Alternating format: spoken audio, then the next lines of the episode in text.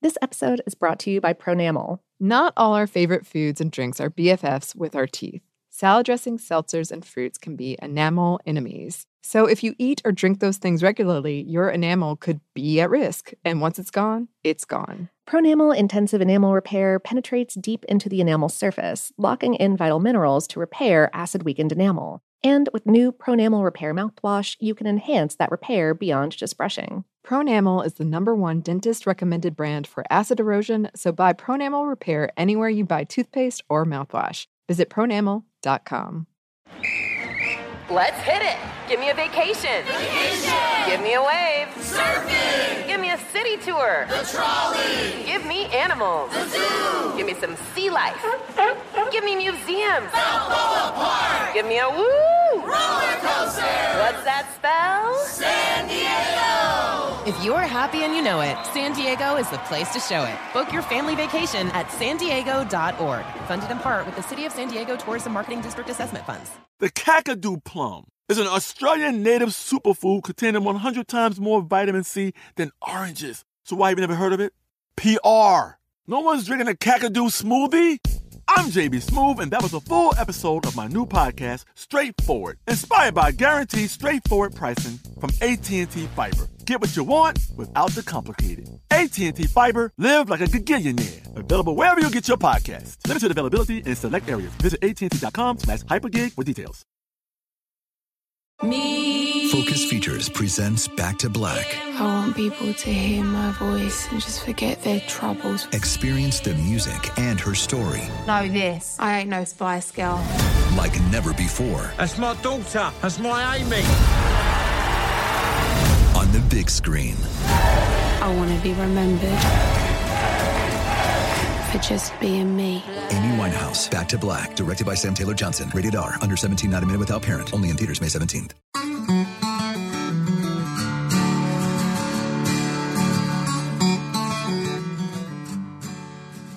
Hello and welcome to Savor, production of iHeartRadio. I'm Annie Reese. And I'm Lauren Vogelbaum. And today we have an episode for you about onigiri. Oh, so many cravings. Yes. Oh my gosh. Very intense and specific cravings I am having right now. Yes. And this episode happened to be like perfect timing for me. It was a suggestion from you. Did you have any impetus behind it? Or was it just like... Oh, this is one that's been on our suggestion list for an untold amount of time. Yes, untold. There's no way of knowing. Eons ago. Since the beginning of time. Yes. Well, as it should be. Okay, so I have so much nori right now. Like, oh, yeah? An embarrassing amount because it was the only amount I could get. I needed it for some recipe I was doing. That was very delicious. But now I have a ton of it. Sure. And so I've been trying to find recipes on how to use it. And through that, I have found a lot of onigiri recipes. And at first, I thought, I'm a little rice phobic. I'm a little scared of cooking with rice. And I've just always assumed this would be too difficult for me. But reading through the research, I feel confident. And I'm going to give it a go. And in fact, I want to do a whole, I want to do some pan-fried versions, some non-pan-fried versions. I want to do a whole spread. Yeah. It is one of the things that, you might as well make a lot if you're making it. Because, once you get molding, just kind of keep going, Well, that's the plan, Lauren. That's the plan. Yeah. I hope it's not a disaster. I'm a little nervous. No. And this episode did bring back many fond memories of our time in Hawaii.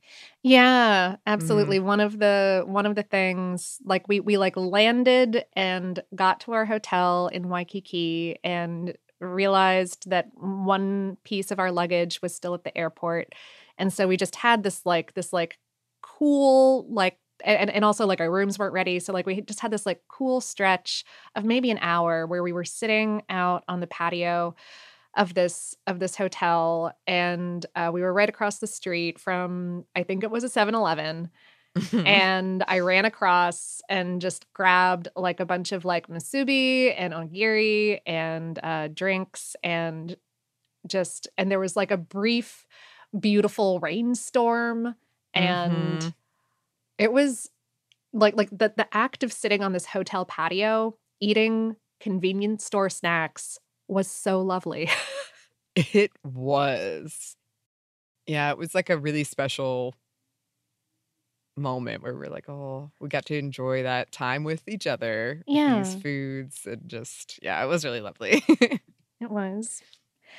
For this one, you can see our rice episode, which still, like, I remember how much it broke my brain, but yeah, you can see that one. And also our donut episode, surprisingly. That's because of stuff we mentioned in our Pokemon episode, and we'll get into more later on, but yes. yes. You seriously never know where the research is going to take you. Never. Okay. So I guess this brings us to our question. Sure. Onigiri. What is it? Well, onigiri are a category of handheld food items that can be a lot of things, but at base are cooked rice and some kind of seasoning and or filling packed firmish into a ball or triangle or maybe kind of like a puck so that you can pick it up. Yeah, often partially wrapped in nori, which are dried paper-like sheets made of seaweed. Onigiri are almost always savory. They can be served warm or room temperature or cool. They can be a snack or part of a meal or like a whole meal unto themselves. They're like a hearty tea sandwich, but with rice instead of bread. Mm-hmm. They're like less fatty arancini. Okay. Yeah. They're like a dumpling made of grains of rice is saying to you, it's not safe to go alone, bring me. Oh, yeah. Always. It does feel, it does kind of have that vibe of like, I don't know, it kind of reminds me of my mom when she's like, what if you don't have enough food? What if you don't have enough snacks? Take this. Yeah. Because it's so easily portable and pretty filling. Yeah. Yeah. I get that vibe. Mm-hmm. Oh. The rice in question is usually like regular old steamed white rice, not sticky glutinous rice usually, though you can use that. The rice is seasoned with anything from a little bit of salt to like a blend of more complex things like sesame seeds and dried fish flake and flakes of nori. Maybe some other herbs or spices like shiso leaf or bits of dried veg. You can also mix in more substantial ingredients to the rice, like cooked red beans or different grains like barley. Or you could use like a pan-fried rice with bits of cooked veg in it if you wanted to. In some cases, generally when you have not mixed anything in with the rice will be pressed around a filling of some kind, usually a chopped filling, so it's kind of easy to bite into. Something like cooked or preserved seafood or meat, sometimes dressed in a sauce, sometimes just plain, or pickled fruit or vegetables, for example, umeboshi, which are tart, salted, pickled plums. One of my favorite things, very strong in flavor. Real weird. If you've never experienced them, I want you to, and I'm sorry. Yeah, I believe when we went to that big mall where I felt like on this Hawaii trip where I felt kind of like all of y'all's moms where you're like, please, Annie, can we go to these toys? Like, you immediately saw one with umeboshi in it and you were like, we're getting it. You have to try it. That's it. Yeah. Yes. And it was delicious. I loved it. Very weird though, yes. I think they're great. It's I don't think there's a lot of things in American cuisine that have the same combination of both very tart and very salty. So it can be a little bit startling, but but in a way that I love. Anyway, that's an option. Also cooked vegetables like mushroom or sweet potato might be used as a filling, or just like a dollop of miso paste. Any kind of filling goes, really. So you take your rice and your filling, and you hand pack this thing into whatever shape it is that you're going for, or you can use a mold if you want to. And then because even non-sticky rice is like a little sticky to the touch, you usually apply a partial wrapper, sort of like a handle of nori. Nori is definitely a whole other episode unto itself. But very basically, this is a product wherein seaweed is pulped and pressed into thin sheets like you would do to wood to make paper. And then those sheets are roasted dry, yielding something that will like break and crumble on its own, but has a little bit of a chew to it when it's wettened. And it's got this savory, vegetal, kind of toasty, roasty flavor. So what you get when you apply this to onigiri, when you take a fresh sheet and apply it and serve it immediately, it's almost like a paper thin crunch wrap. Mm-hmm. And yes, I'm using Taco Bell. Yeah, I love it. Got it. As a ground reference here, but hopefully y'all understand what I'm talking about. If you let the onigiri sit a while, then the nori will moisten from the rice and attain this sort of snap and chew, almost like a sausage casing. Some people really dislike that and want it to be super fresh. I don't mind it either way. Not that I want you to have as many preferences as you want to have. We like a strong preference here. We do indeed. Yeah. This is one case where I'm like, I want to eat the food. I would like to eat it. I don't care.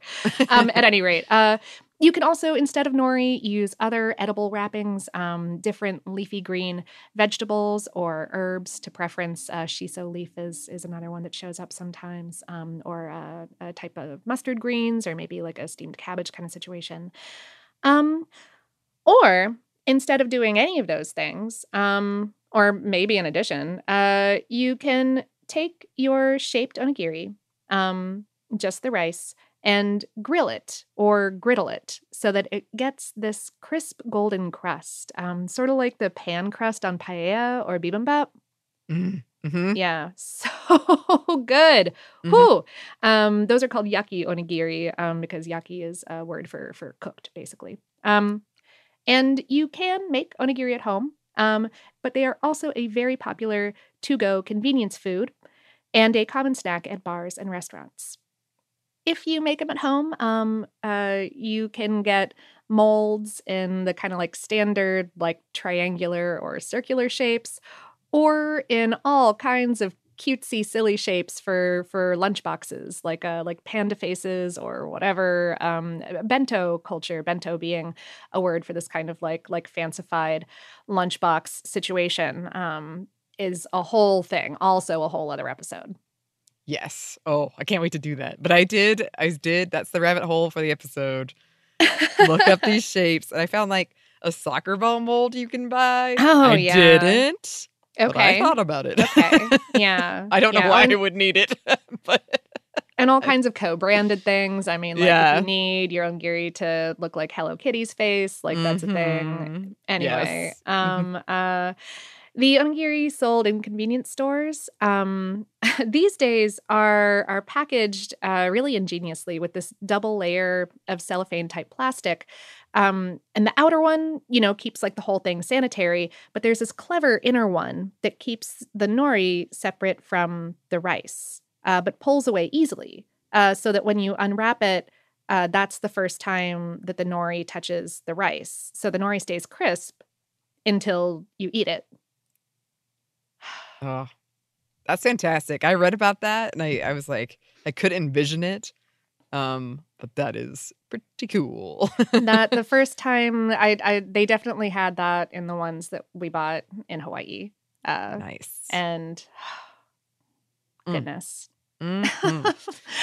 I hate it when I'm like, I want to go to a 7-Eleven. Like, I know. What? So silly. Oh, I don't think it's silly at all, Lauren. What I'm really missing right now is there's a few izakayas around town, like Japanese like pubs around town that I haven't been to in a long time because of the pandemic, and I really, really, really miss them. Yeah. Oh my gosh. Yes. Well, maybe if my experiments aren't a disaster, I'll bring some to the next D&D session. Okay. Maybe. All right. Okay, it'll be fine. Well, what about the nutrition? Oh, it depends on how you make them, you know.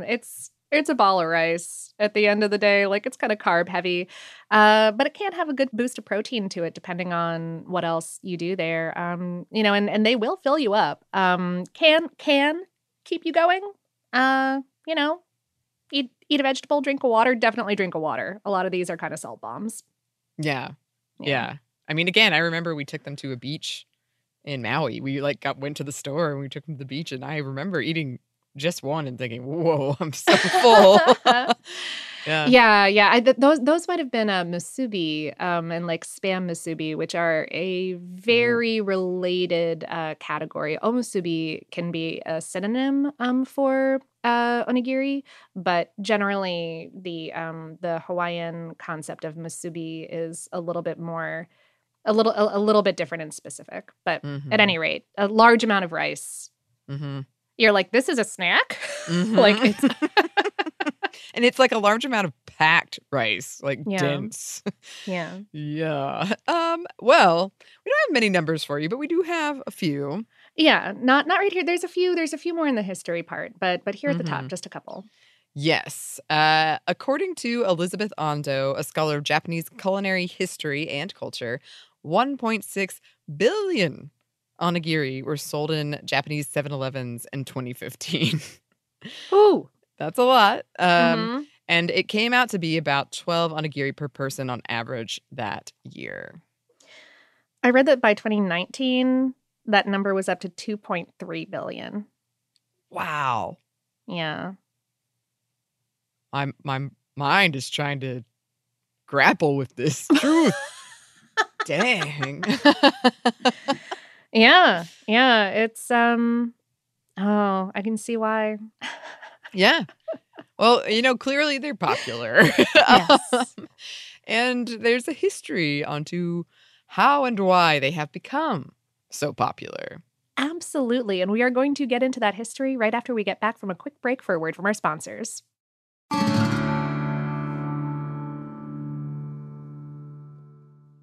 This episode is brought to you by Pronamel. Not all our favorite foods and drinks are BFFs with our teeth. Salad dressings, seltzers, and fruits can be enamel enemies. So if you eat or drink those things regularly, your enamel could be at risk. And once it's gone, it's gone. Pronamel Intensive Enamel Repair penetrates deep into the enamel surface, locking in vital minerals to repair acid-weakened enamel. And with new Pronamel Repair mouthwash, you can enhance that repair beyond just brushing. Pronamel is the #1 dentist-recommended brand for acid erosion, so buy Pronamel Repair anywhere you buy toothpaste or mouthwash. Visit Pronamel.com.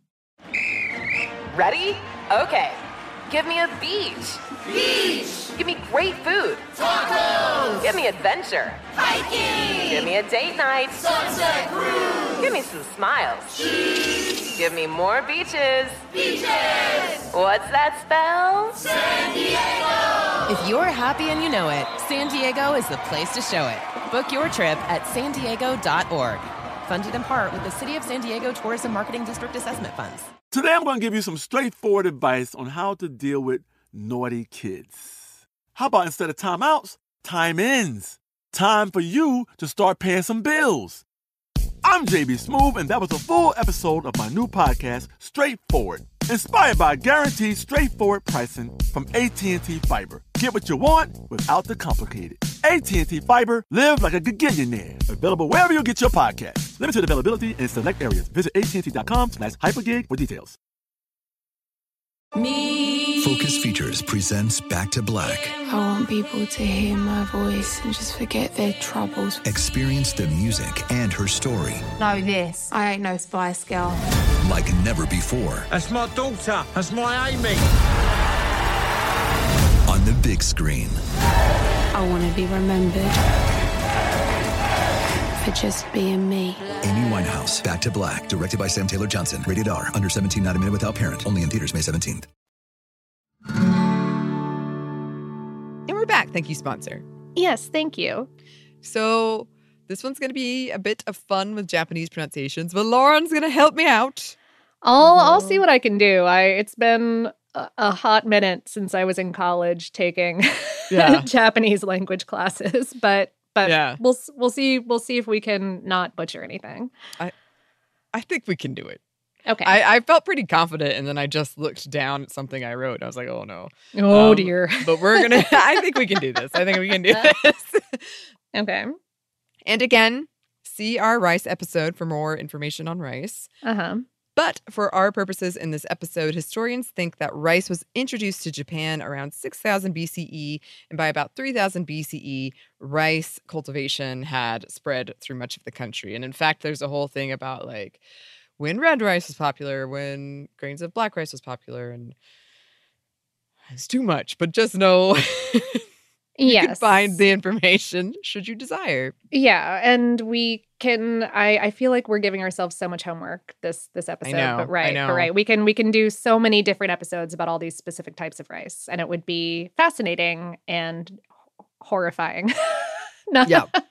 Horrifying from a reading point of view. Just like there's a lot of intricacies here, and it's really cool. It is. But a lot.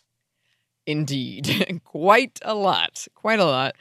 But for this episode, while the word onigiri can be traced back to 15th century Japan, most experts looking into these portable rice balls believe that they go back much further, perhaps as far back as the 6th century, and perhaps even further. I'll get to that in a second, when a similar item went by a different name, tonjiki. On top of that, a 721 CE book made mention of nigiri-i. Sure, yeah. Yeah. Which meant folks in that area were making rice balls by then. And another book published around the same time seems to make mention of them too.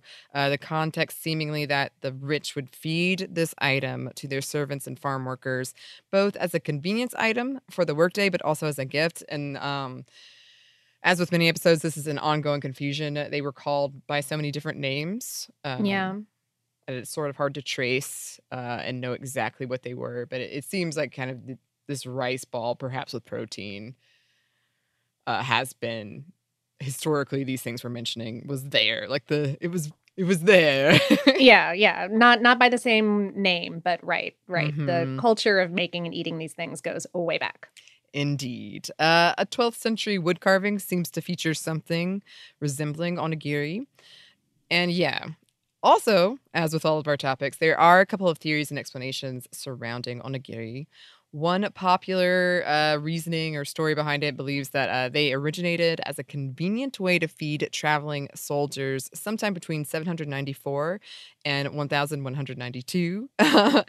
Salt acting as a sort of preservative. Uh-huh. Others suggest that nobles would sometimes give peasants who lingered just outside of their gates rice balls.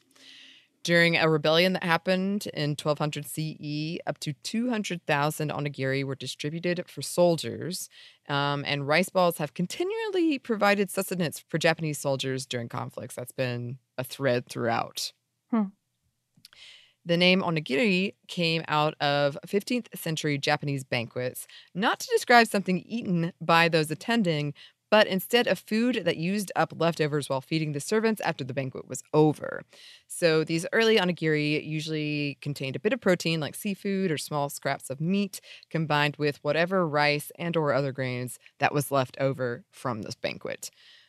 They were designed specifically so that they could be eaten by hand, no chopsticks required, and they may have also been wrapped in bamboo leaves and heated.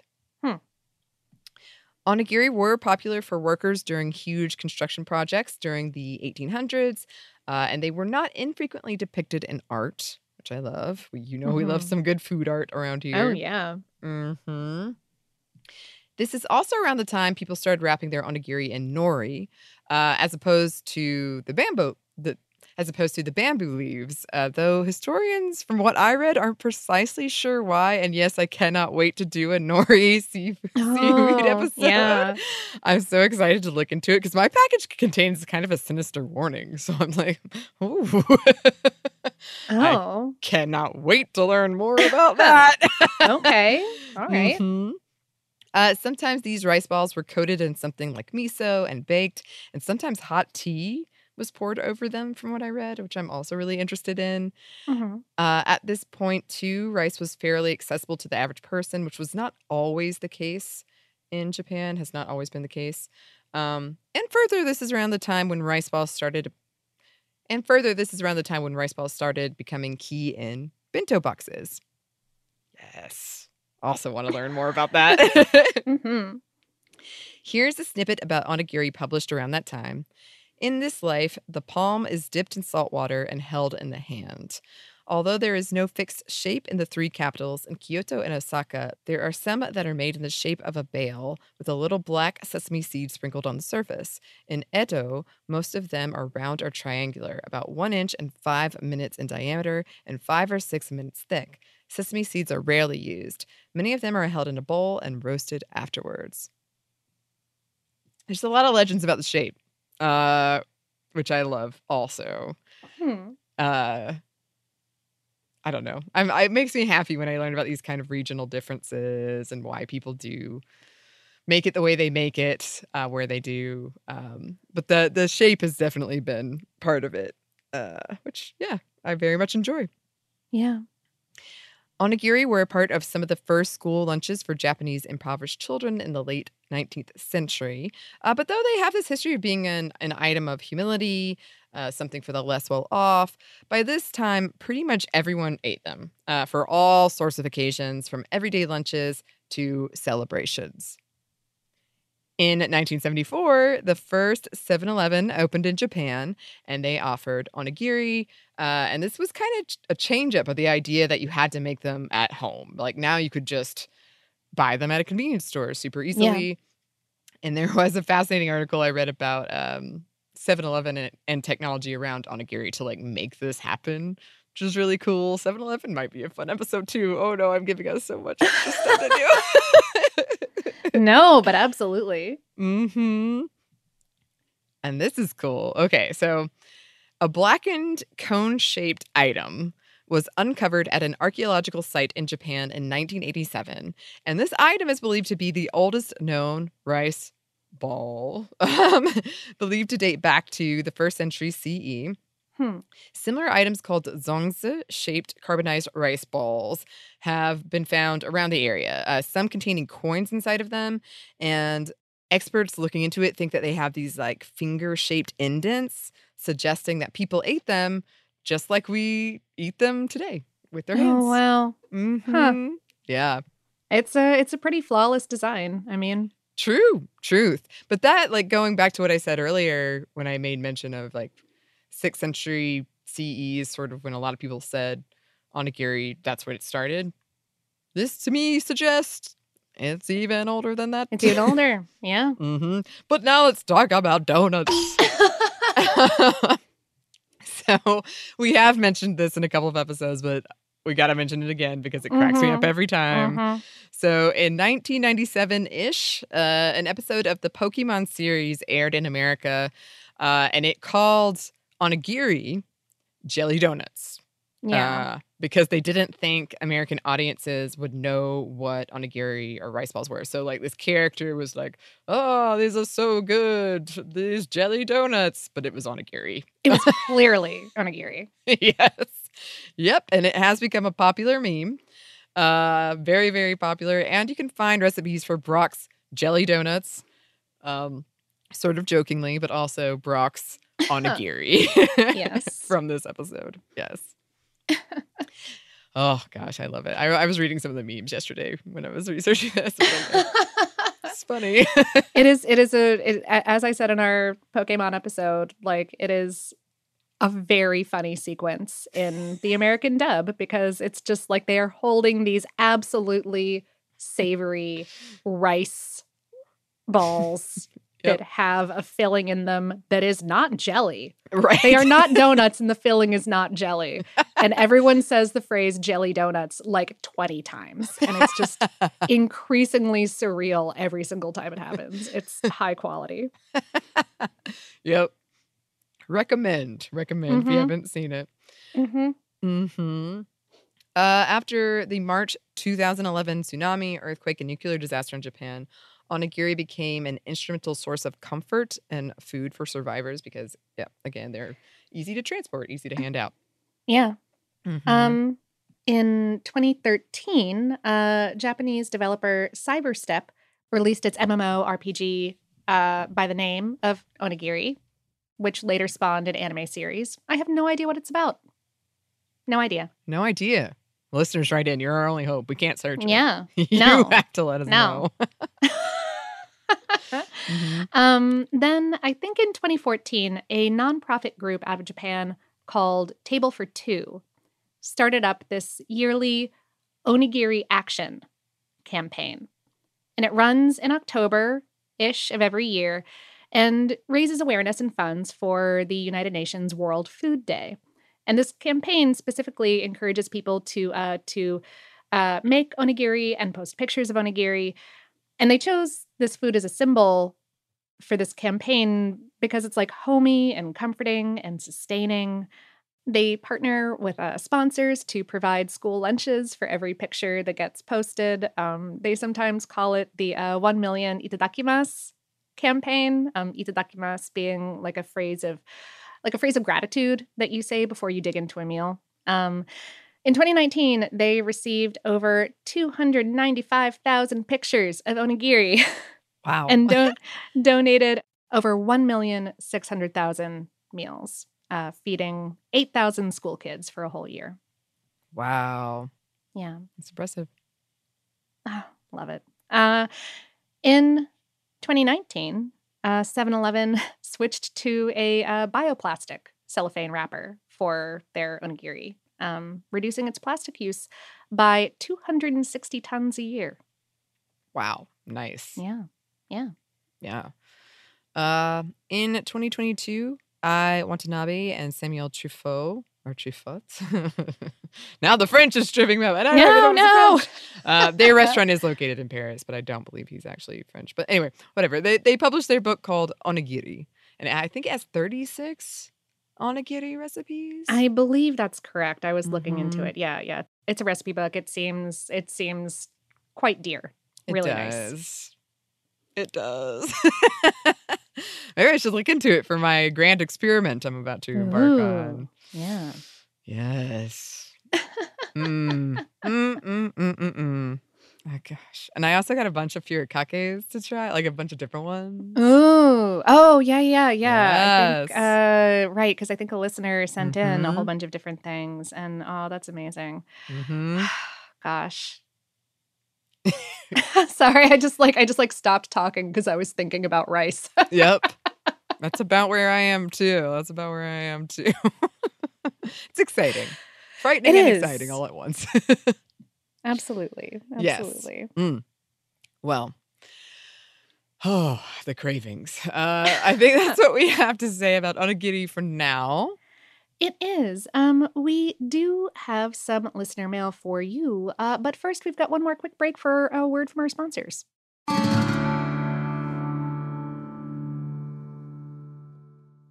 This episode is brought to you by Pronamel. Not all our favorite foods and drinks are BFFs with our teeth. Salad dressings, seltzers, and fruits can be enamel enemies. So if you eat or drink those things regularly, your enamel could be at risk. And once it's gone, it's gone. Pronamel Intensive Enamel Repair penetrates deep into the enamel surface, locking in vital minerals to repair acid-weakened enamel. And with new Pronamel Repair mouthwash, you can enhance that repair beyond just brushing. Pronamel is the #1 dentist-recommended brand for acid erosion, so buy Pronamel Repair anywhere you buy toothpaste or mouthwash. Visit Pronamel.com.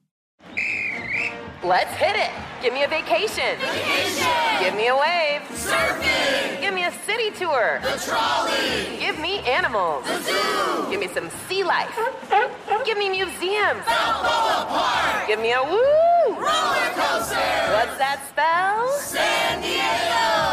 If you're happy and you know it, San Diego is the place to show it. Book your family vacation at sandiego.org. Funded in part with the City of San Diego Tourism Marketing District Assessment Funds. Today I'm going to give you some straightforward advice on how to deal with naughty kids. How about instead of timeouts, time ins?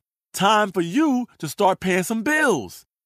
I'm JB Smoove, and that was a full episode of my new podcast, Straightforward. Inspired by guaranteed straightforward pricing from AT&T Fiber. Get what you want without the complicated. AT&T Fiber, live like a gigillionaire. Available wherever you get your podcast. Limited availability in select areas. Visit AT&T.com/hypergig for details.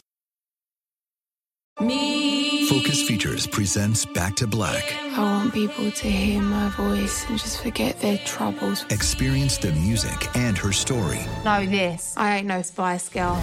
Like never before. That's my daughter. That's my Amy. On the big screen. I want to be remembered for just being me. Amy Winehouse, Back to Black, directed by Sam Taylor Johnson. Rated R, under 17, not a minute without parent. Only in theaters May 17th. And we're back. Thank you, sponsor. Yes, thank you. And we're back with Listener Mail. Oh. Yeah. Yeah. It is like that. It is, right? It is. Yeah. Oh, gosh, I'm so excited to make it. I'm scared, but I'm excited. But okay. Right. Bart wrote, I always squeal a little inside when a new episode of Savor appears in my podcast app, but that goes double when you cover one of my passion foods. I'm in IT, and I joke that I'm a machine for turning caffeine into code. I have strong opinions on all forms of caffeine. European Coke is just better. But coffee is the king of my caffeine hill, and espresso is the pinnacle of coffee. My test for any new coffee place is a black espresso. If that's good, they have good coffee. If not, move on. Anyway, I'm a picky guy when it comes to my coffee, and the perfect cup for me is equal parts espresso and water black. A pure espresso is a little too strong for my taste, and an Americano much too weak. I struggled for ages to find a name for this perfect drink. Much Googling later, I found it. Café Zorro. How cool is that? Huh. Sadly, almost no barista has ever heard of it, though, so it doesn't actually solve my problem of easily ordering my perfect coffee. For now, I've settled on an extremely short Americano, like halfway up a flat white cup.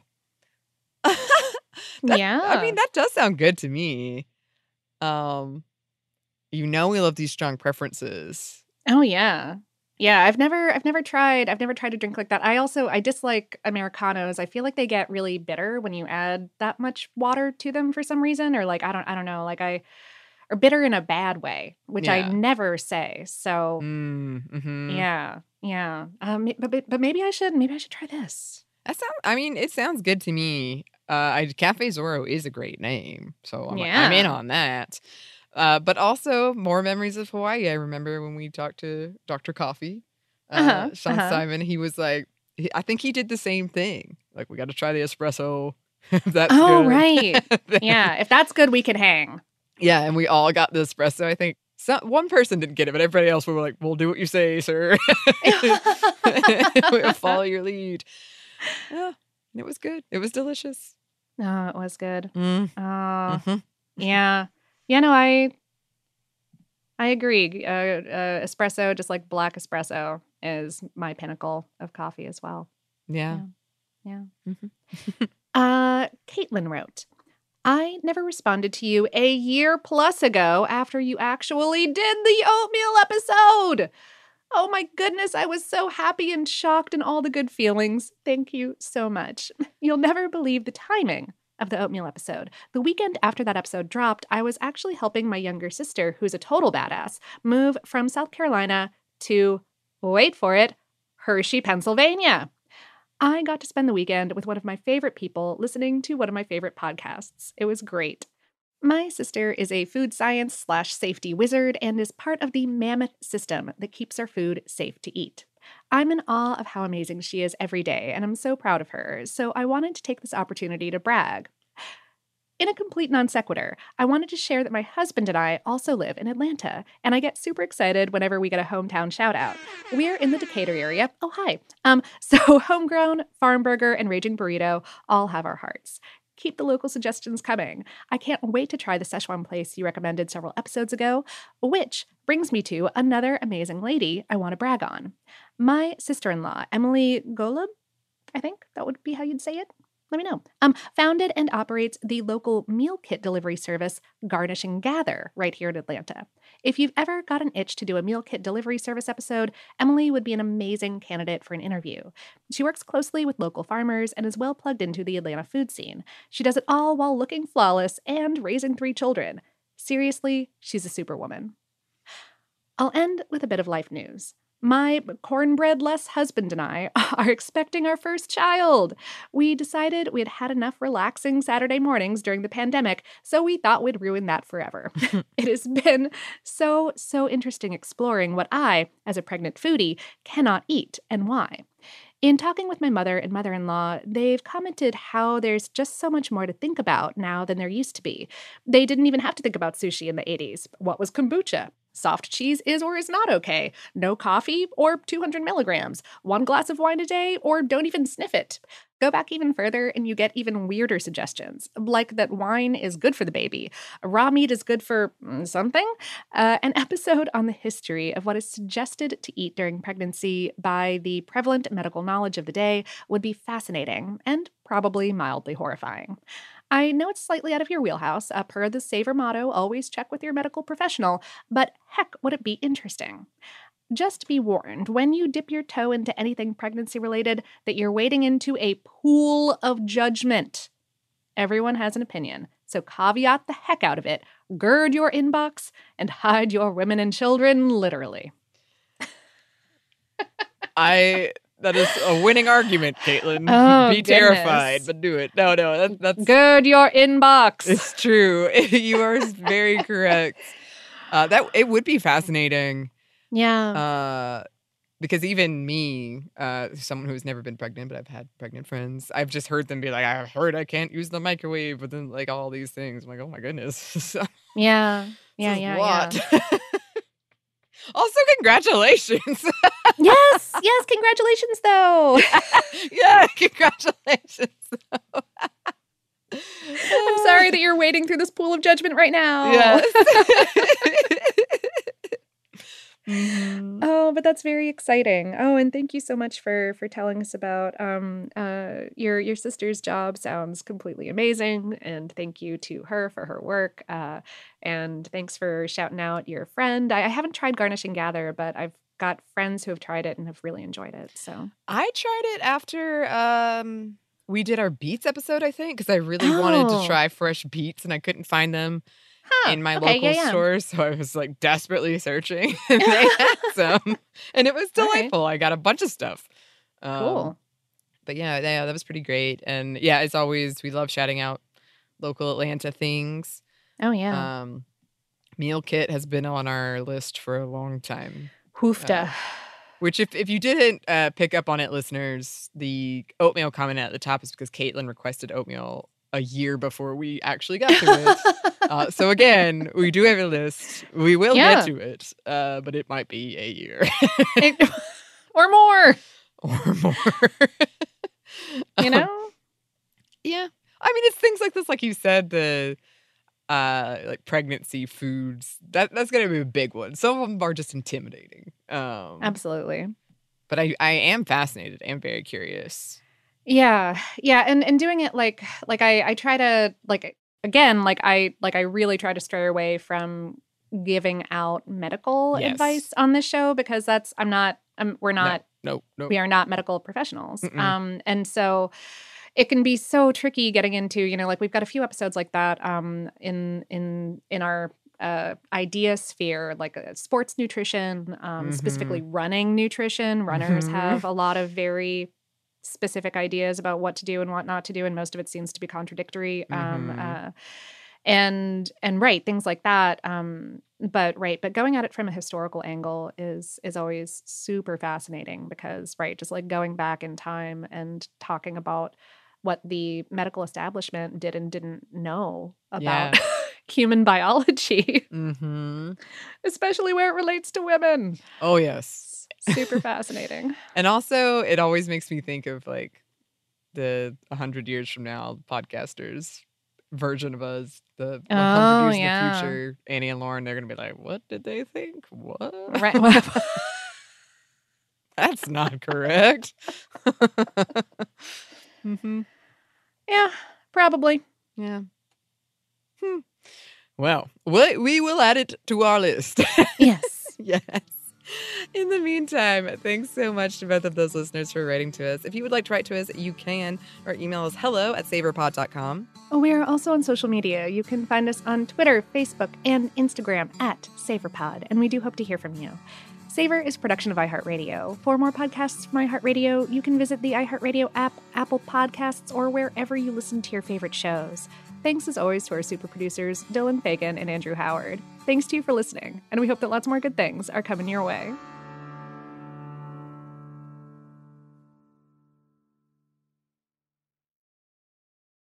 This episode is brought to you by Pronamel. Not all our favorite foods and drinks are BFFs with our teeth.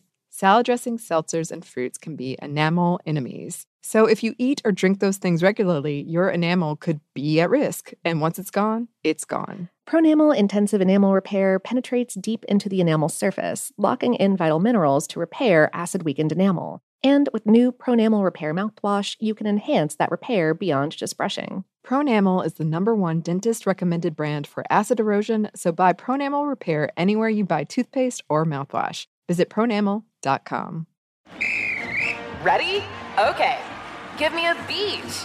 Beach. Give me great food. Tacos. Give me adventure. Hiking. Give me a date night. Sunset cruise. Give me some smiles. Cheese. Give me more beaches. Beaches. What's that spell? San Diego. If you're happy and you know it, San Diego is the place to show it. Book your trip at sandiego.org. Funded in part with the City of San Diego Tourism Marketing District Assessment Funds. Xfinity has free premium networks for everyone this month, no matter what kind of entertainment you love. Addicted to true crime? Catch killer cases and more spine-tingling shows on A&E Crime Central. Crave adventure? Explore Asian action movies on Hayah. Searching for something extreme? Check out skating, snowboarding, and more on Fuel TV Plus, the global home of action sports. And find crowd-pleasing bops on iHeartRadio's Hit Nation playlist. There's new free shows and movies to love every week. Say free this week in your Xfinity voice remote. This is Malcolm Gladwell from Revisionist History. eBay Motors is here for the ride. With some elbow grease, fresh installs, and a whole lot of love, you transformed 100,000 miles and a body full of rust into a drive that's all your own. Brake kits, LED headlights, whatever you need, eBay Motors has it. And with eBay Guaranteed Fit, it's guaranteed to fit your ride the first time, every time, or your money back. Plus, at these prices, you're burning rubber, not cash. Keep your ride or die alive at ebaymotors.com. Eligible items only. Exclusions apply.